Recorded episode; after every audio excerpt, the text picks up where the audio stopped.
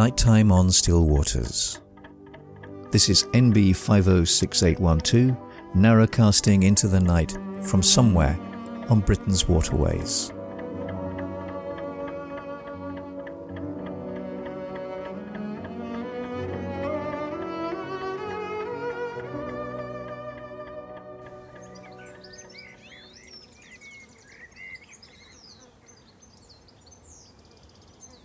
It's summertime, and as the song goes, the living is easy. The sun is warm and the air is sweet. Come and join me in the cool of the night with a good book or two.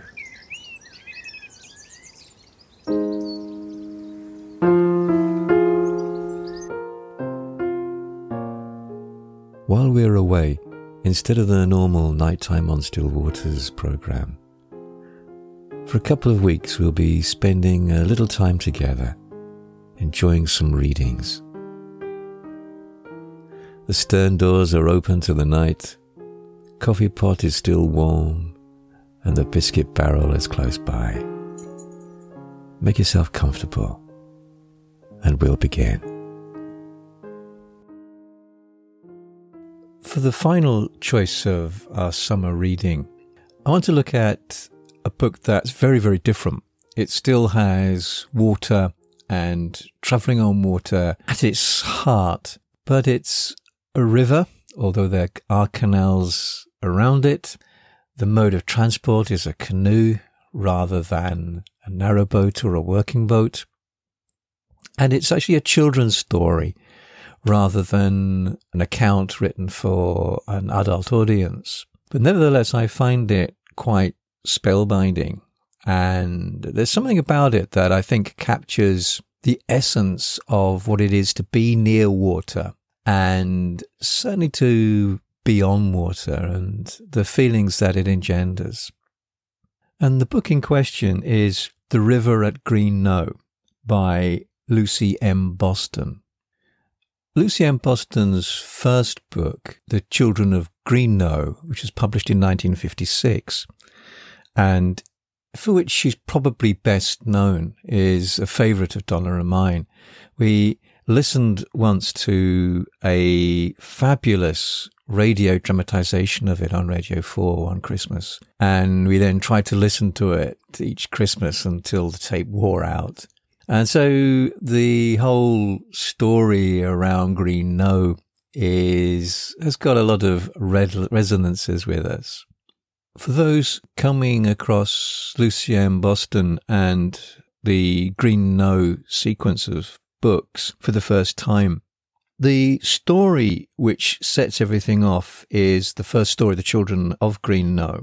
And it's a strange and mysterious story of blended realities about a young boy who's been sent to stay in a very old house called Green Knowe. And Green Knowe is a character in itself within the books, and probably the most loved character within the books.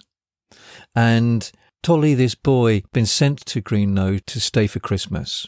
And while he's there, we have time slips and shifts, really in the manner of Tom's Midnight Garden, but more with elements or certainly the inference of ghost stories about it too. There are there are disembodied voices and laughter and and there's a slight sort of sinister sinister is the wrong word a sense of threat a sense of danger and yet it's always done with a light touch and without the feeling of menace if you can understand what i'm saying and actually green knowe the house actually really does exist. And Lucy M. Boston lived there and purposely set her stories within the house. And it's open to the public and it's one of those very few places that live up to its expectations and live up to its reputation.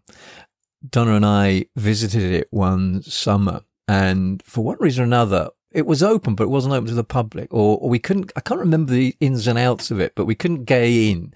But nevertheless, we were allowed in the gardens, and and the, the people who owned the house were incredibly hospitable and kept apologizing for us not being able to go in and uh, see inside the house.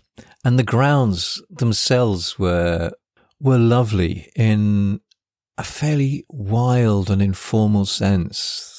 This is not a stately home and these are not stately gardens. They are loved gardens and a loved home. And you can feel that. And there's something kind of strange about the whole place. There's a lovely feeling to it. But anyway, getting back to the story of the river at Green Knowe. This book was published in 1959 and has a totally new set of characters. And perhaps it's for that reason that it's not been well received. And a lot of the reviews, even today, are fairly negative about the book. And I'm not quite sure why. Green Knowe obviously is still very much part and parcel and center of, if not the plot, a central character within the story. And the, it's true that there's more fantasy and even elements of the surreal in this story than there are in the earlier ones.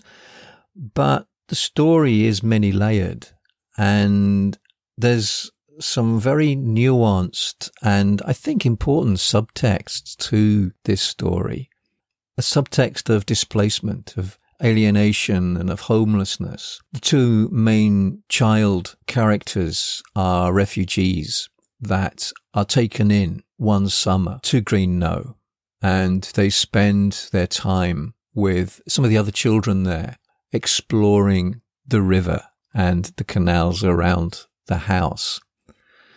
And the two child, refugee children are called Oscar and Ping, who we will meet in a minute.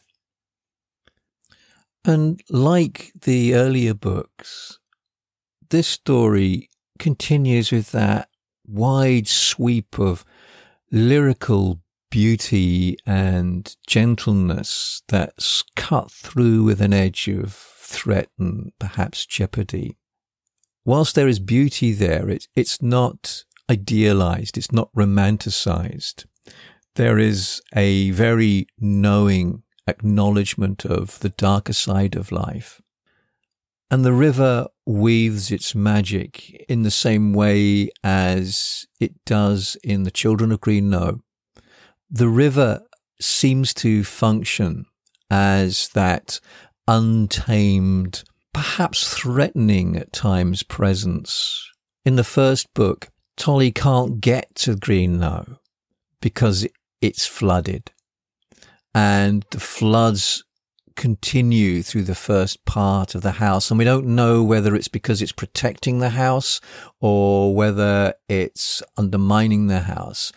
At another point in the story, one of the main characters is in danger of being drowned in the river. And so the river is this rather dubious character that we don't know whether to trust or not.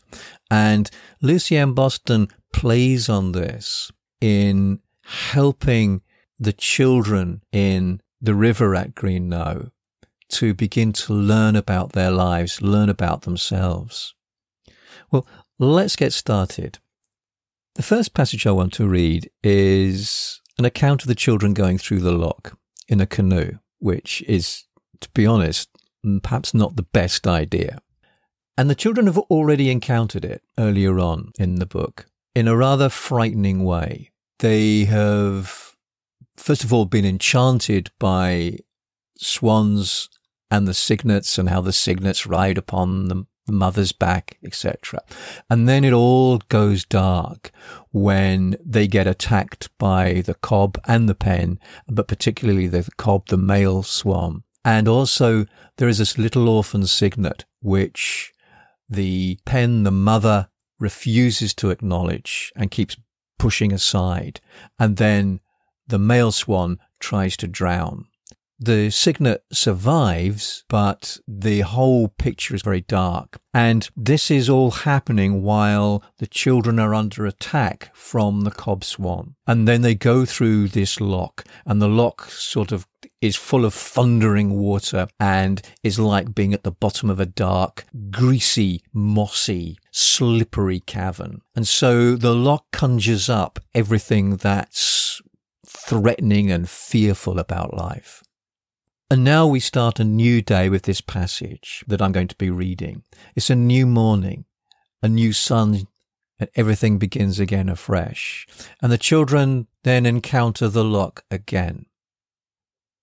Very early next morning, creeping down through a curtained house, they came out into a world that Ida hardly recognized.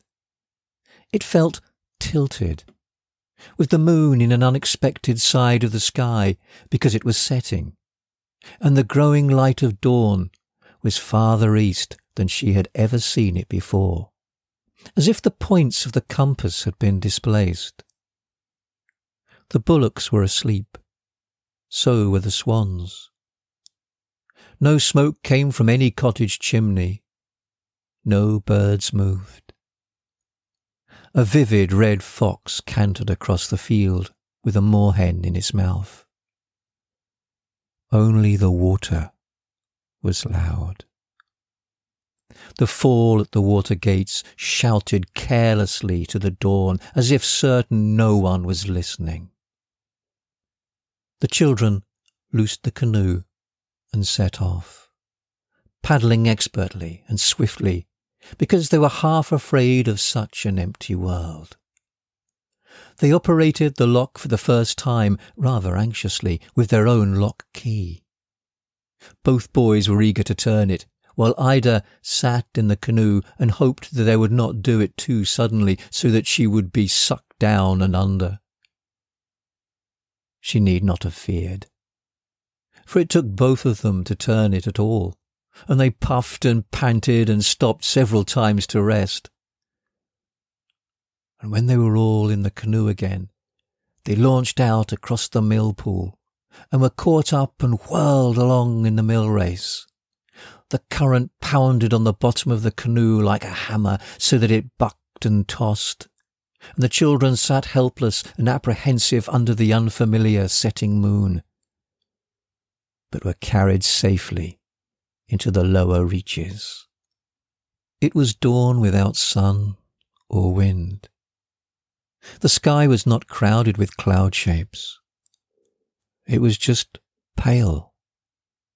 The water like tarnished quicksilver, and the leafy distances like something forgotten. The canoe moved in a close circle of silence, so that everything that was near enough to come within the magic circle was singled out for the imagination to play with. Such were the twisted pollard willows striking attitudes along the bank, many of them old and bent like old men, or more correctly, like old men's coats.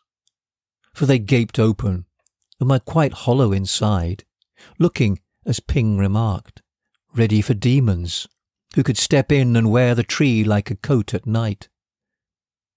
Ping was a great believer in demons, but the thought of them did not seem to disturb him. They were just what he would expect.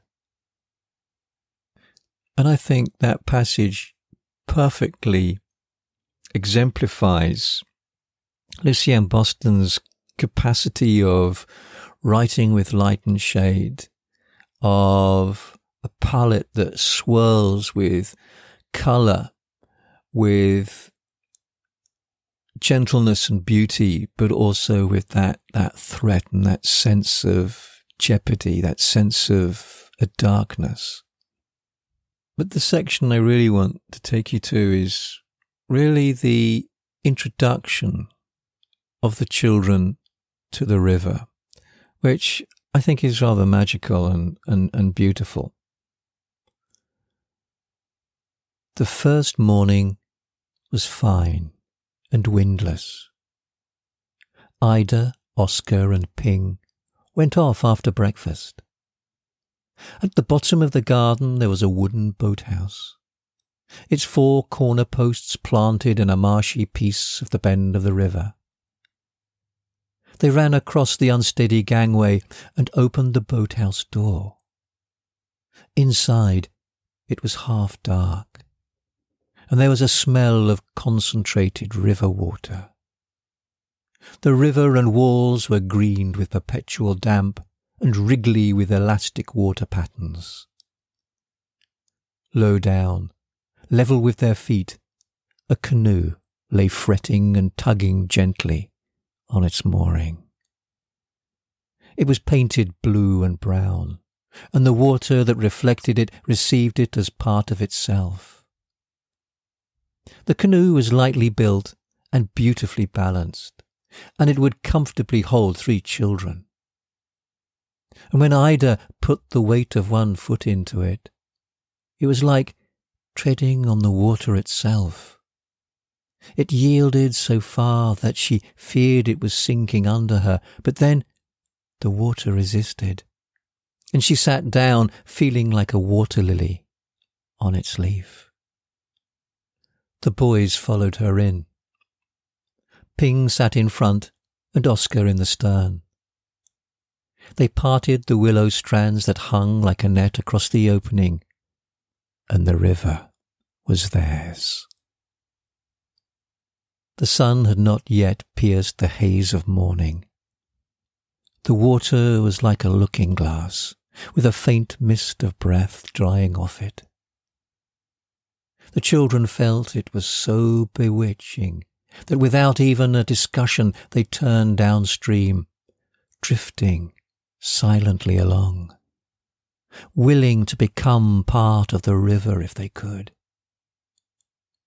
Along the edge of the water ran a ribbon of miniature cliff. The top edge undulating like the cliffs of Dover, the vertical sides pierced with holes the size of a golf ball. Sometimes the cliff was high enough to show seams of gravel or strata of different soils. Above it, willow herb or loosestrife or giant dock heavy with seed rose against the sky and reflected themselves in the water with an effect like skeleton writing. The canoe seemed to hover between two skies. The banks of the river were richly alive. Moorhens hurried from side to side, trailing a widening V. Fish leapt along the surface. Water rats swam underwater, their V trailing from the end of their projecting noses. Or they peeped out from holes, or it might be mice, or martins, or a kingfisher. The rushes ticked like clocks. Meadowsweet suddenly bowed down from above almost to the children's noses as a bumblebee landed on it. Or a rush waved desperately as something attacked it out of sight at the bottom. They drifted happily along, a twist of the paddle now and again being enough to keep them on a straight course. And presently the sun came out and beautifully warmed them in the shell of the canoe. And with the sun appeared another host of living things, butterflies, dragonflies, water boatmen, brightly coloured beetles and lizards, and high up in the sky a weaving of swallows. And the canoe drifted to a standstill. Let's shut our eyes, said Ida, and say everything we can hear. They all began together, so that their voices sounded like a cluster of ducks, or any other young things that might be sunning themselves on the river. Ida, however, said that they must take it in turns, so that they wouldn't count anything twice. Water under the canoe's ribs. Whirlpool round my paddle. Drip off the end of Ping's paddle. Bird flying off tree. Larks singing. Rooks circling swallows diving, rustling in grass, grasshoppers, honey bees, flies, frogs, bubbles rising, a weir somewhere, tails swishing, cow patting, aeroplanes, a fishing rod playing out, zzz, buzz, trill, crick, whiz, plop, flutter, splash, and all the time, everywhere, whisper, whisper, whisper, lap, chuckle and sigh. If someone moved in the canoe, a moment later on the far side of the river, all the rushes nudged each other and whispered about the ripple that had just arrived. Everything's trying to say something, said Ping. Fishes poke up round mouths as if they are stammering. Do you think, said Ida, out of a silence, that the sound I can hear now might be singing fish? And they all listened, and there was a new sound coming from farther downstream, round the next bend, a musical, bubbling, warbling whistle.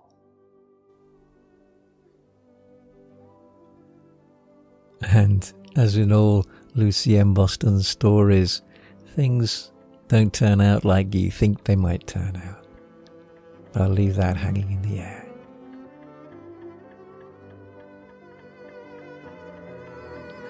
So this is the narrowboat Erica, wishing you a very good night. Good night.